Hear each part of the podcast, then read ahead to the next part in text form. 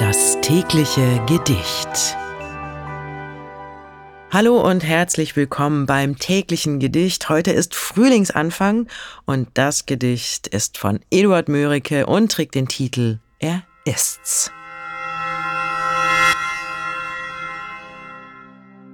Frühling lässt sein blaues Band wieder flattern durch die Lüfte. Süße, wohlbekannte Düfte streifen ahnungsvoll das Land. Veilchen träumen schon, wollen balde kommen. Horch von fern ein leiser Hafenton. Frühling, ja du bist's, dich hab ich vernommen. Das war Er ist's von Eduard Mörike. Wenn du dein Leben täglich mit Poesie versüßen möchtest, dann folge oder abonniere uns.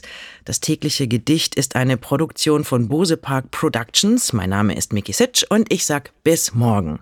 Und falls du diese Folge gerade bei Spotify hörst, du kannst jetzt eine Bewertung für den Podcast dalassen und auch die Glocke aktivieren, um keine Folge zu verpassen.